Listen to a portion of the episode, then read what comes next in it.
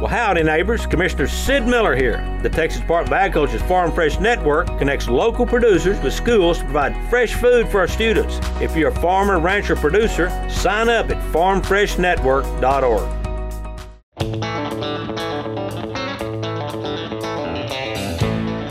I'm Mark True with True Farms in Plainview, Texas. You're listening to the latest news in Texas agriculture on Texas Ag Today. Welcome to Texas Ag Today, a daily look at the latest news in Texas agriculture. Texas Ag Today is produced by the Texas Farm Bureau Radio Network with the largest farm news team in the Lone Star State. Now here's the host of Texas Ag Today, Kerry Martin. Hello, Texas. I've got another episode of Texas Ag Today ready to roll for you. All you've got to do is jump on in with me and buckle up. We're going to take a ride around the Lone Star State as we cover the most important industry in this greatest state in the nation, Texas agriculture. In the news today, Texas cotton acreage is dropping as we move through harvest. This summer's drought has taken a lot of cotton acres out of production, and that continues as we move on through the growing season. We'll have more on that coming up to kick off today's show. My name is Kerry Martin. I'm your host along with the largest and most experienced farm news team in the Lone Star State. And we're all standing by to bring you the latest news in Texas agriculture, from the piney woods of East Texas to the rocky ranges of the Trans-Pecos, and from the Panhandle down to the Rio Grande Valley. With the winter wheat season upon us, Texas High Plains farmers face some considerations about crop insurance. I'm James Hunt, and we'll talk about that on Texas Ag Today. Average pasture land values are up in Texas, depending on location. I'm Tom Nicoletti, and I'll have an analysis straight ahead on Texas Ag Today. During early September, Coastal Bend farmers have been catching up on unfinished field work. This is Harvey Buring reporting from the Corpus Christi area. We'll have those stories plus Texas wildlife news and a complete look at the markets all coming up. Cotton acreage in Texas is decreasing as we move through harvest. The recent September USDA crop production report shows that harvested acreage has dropped from 3.9 million acres last month to 3.5 million this month. Overall cotton production is still the same at 4.2 million bales because USDA increased the yield from 517 pounds per acre up to 568. That overall 4.2 million bale crop will be 37% higher than last year. Texas corn production dropped slightly in the report from 293 million bushels last month to 290 million this month. Harvested acreage for corn is steady at 2.2 million acres. Texas sorghum production went up in this latest report from 93.5 million bushels last month to 94.5 million this month. Harvested acreage for Texas sorghum now stands at 1.75 million acres.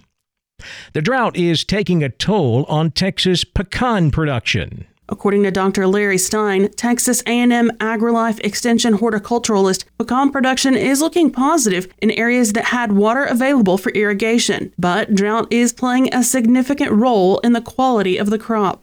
Areas that received rainfall or had water available for irrigation have seen the crop continue as usual this year. But in areas without irrigation, pecan production is down as some of those trees have died. AgriLife reports that some early native pecan varieties like Pawnee and Eclipse have already started opening up, and the varieties look exceptional. For the Texas Farm Bureau Radio Network, I'm Jessica Domel. Wheat planting is now getting underway here in Texas, and having the right fertility at planting can make a big difference.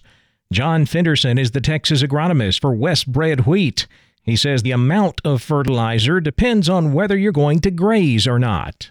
If we're going to plant for grazing, we're going to plant a little earlier. Certainly need to think about putting down somewhere around 50, 60 pounds to drive that fall forage growth, I think. If you're not going to graze, I wouldn't recommend putting down more than 30 pounds of nitrogen. If you want to put that with the seed, if you've got moisture at planting time, certainly putting that in as a pop-up type fertilizer with some phosphate fertilizer is certainly the way to go. I know everyone doesn't have that capability with a drill. I've said it and I'll say it again. That's the lowest hanging fruit on the tree is pop-up fertilizer.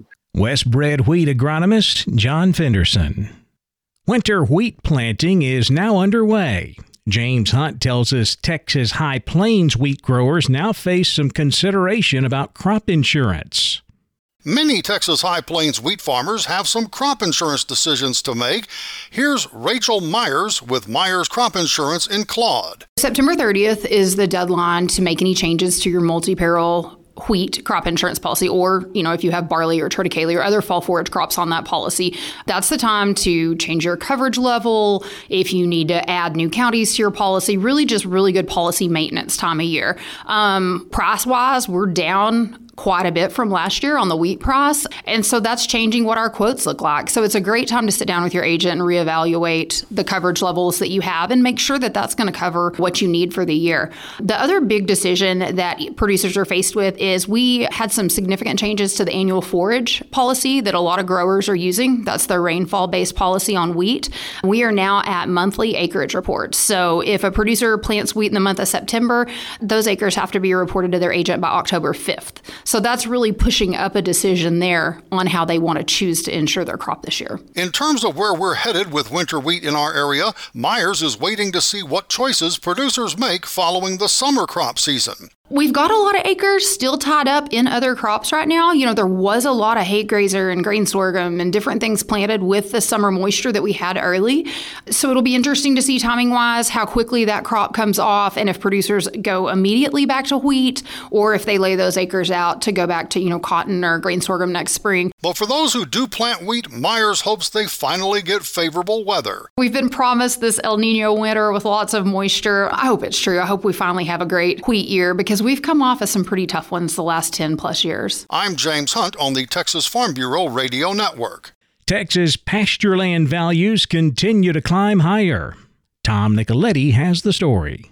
More today on rural land values in Texas, provided by the U.S. Department of Agriculture. Tyler Jacobs of Hall & Hall offers his analysis of the numbers. Now, as we look at pasture land in Texas, and by the way, this is the value of the land that is normally grazed by livestock, the average value of a Texas pasture land, according to the report, is $2,200 per acre. That's an increase of 7% from a year ago. You bet, Tom. And that's not a surprising number because most of the rural land sales that have a recreational component to it would be classified as pasture. And so that's where a lot of the new sales have been. So that's not surprising. You could also consider that pasture land, by definition, can have a very wide variety of stock density from the east part of the state to the west part of the state or the north part of the state to the south part of the state. So there's a lot of variety there. And as an average, it still shows a very healthy growth. So, Tyler, let's look at Texas cropland from an irrigated and non-irrigated standpoint. In 2023, the irrigated cropland was valued at $3,050 per acre, up 7%, whereas non-irrigated valued at $2,520 per acre, up 7.2%. And in Texas, uniquely, those sales are going to be limited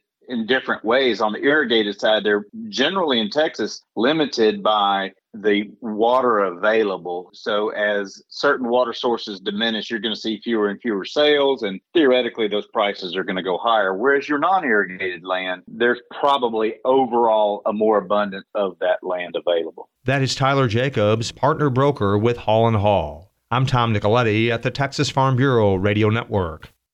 Coastal Bend farmers are catching up on unfinished field work. Harvey Buring has an update from Corpus Christi.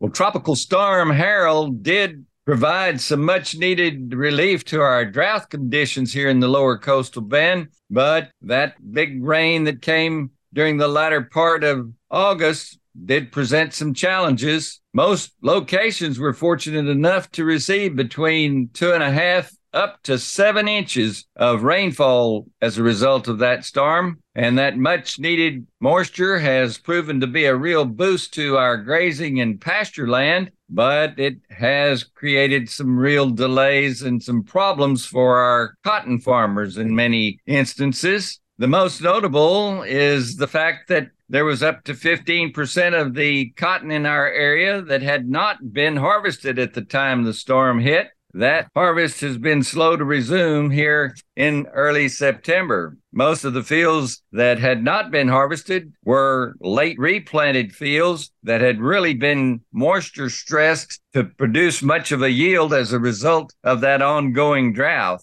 And now farmers are facing the dilemma of having to go to the expense of applying expensive harvest aid, leaf drop treatments, as well as the cost of harvesting that crop when it's not likely to pay the bills. So many farmers have requested that the insurance adjusters re-examine those fields to determine whether or not they will be harvested. Now, although those rains came to our area with that tropical storm Harold, it was a blessing for livestock and hay producers. It's proving to be very problematic to the cotton farmers who were not lucky enough to have everything out of the field at the time the storm hit. Reporting for Texas Ag Today from the Coastal Bend area, this has been Harvey Buring. Last year, there was a good number of 2-year-old jakes out there on the landscape for hunters.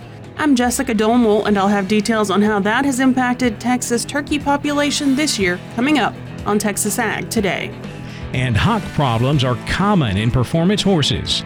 Veterinarian Dr. Bob Judd has more on that coming up next, right here on Texas Ag Today.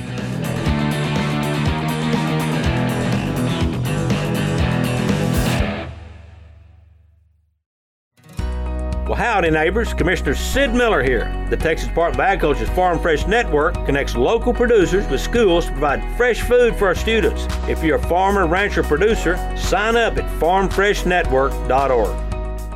The 2023 Texas Cattle Feeders Association Annual Convention will be here before we know it. TCFA invites you to this year's convention, October 8th through the 10th at the Gaylord Texan in Grapevine, Texas. The 2023 convention boasts outstanding educational, informative, and networking opportunities. Find more information by visiting www.tcfa.org. We're keeping you informed on everything happening in Texas agriculture on Texas Ag Today.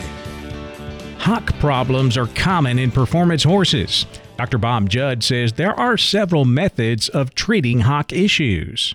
Hock disease may first be noticed with only a slight stiffness in one or both rear legs. Horses with hock disease can also develop a sore back secondary to hock disease, as the painful hock is causing the horse to move differently and can lead to back pain. The hock is composed of 12 bones and 4 joints, so it is important to determine the affected joints before treating. To determine which joints are involved, your veterinarian will numb the different joints with local anesthetic injections and then perform a lameness exam to determine numbing which joints are painful. Typically, the joints involved are the lower hock joints, which are the distal intertarsal and tarso-metatarsal. These joints move relatively little and mostly provide shock absorption. The upper hock joint has greater movement, but arthritis is not as common as in the lower joints. Pain in the hock must be differentiated from disease of the suspensory ligament, or osteochondritis desiccans, which can require different treatments. Lots of trainers and owners want their horses' hocks injected for arthritis because the disease is common, but it is important to make sure that arthritis is the issue before treating, as your vet could be treating the wrong condition without a definitive diagnosis. Pain and inflammation is commonly treated with cortisone injected in the joints if arthritis is the issue. However, this is a treatment that should only be performed every 3 to 6 months, as cartilage damage can occur. Hyaluronic acid can also be injected in the joints, and adequate injected in the muscle is helpful. The last resort is surgically fusing the lower hock joints to decrease the pain. I'm veterinarian Dr. Bob Judd. This is the Texas Farm Bureau Radio Network. Last year, there was a good number of jakes in the woods. Jessica Domel takes a look at how that will affect the turkey population this year. The general wild turkey hunting season in Texas opens in early November, and Jason Harden, wild turkey program leader for the Texas Parks and Wildlife Department, says there should be a good number of young and older turkeys out there. We're going to see more jakes going into our young birds, our 6-month-old birds this fall, our 1-year-old birds going into spring. We're going to see quite a few jakes. Last year, we went into it with quite a few 2-year-olds, and we saw our harvest bump up a little bit based on the number of 2-year-old birds out there on the landscape. We're going to be missing that 2-year-old bird component for the most part going into this fall and spring, just due to the lack of production last year and, a little bit of harvest that occurs. But we're fortunate here in Texas, for those of us that are turkey hunters, because there's not a lot of hunting effort that goes on these birds compared to states across the southeast. We did a banding study statewide from about 2015 to 2020, banded thousands of birds. And we're trying to get a harvest rate off of that banding data. We had some reward bands out there to make sure we weren't just having people pocketing bands. And what we found was that we had a really low harvest rate. Our hen harvest rate was really low, which is good for sustaining that population. But even at our highest, we were at about 13% harvest rate. So that means that 87% of the males out there on the landscape are carried over from year to year. They aren't harvested. And you have a little bit of mortality here and there, natural mortality. But for the most part, we see really good carry over on our adult males. So harvest is limited. Once you get into that adult stage, you have good carryover and less mortality. So yeah, there should be quite a few of the older birds out there on the landscape this year. That was TPWD's Jason Harden. For the Texas Farm Bureau Radio Network, I'm Jessica Domel. Another nice run-up in the cattle market to wrap up the trading week Friday. We'll take a look at all of the livestock, cotton, grain, energy, and financial markets coming up next. Keep it right here on Texas Ag Today.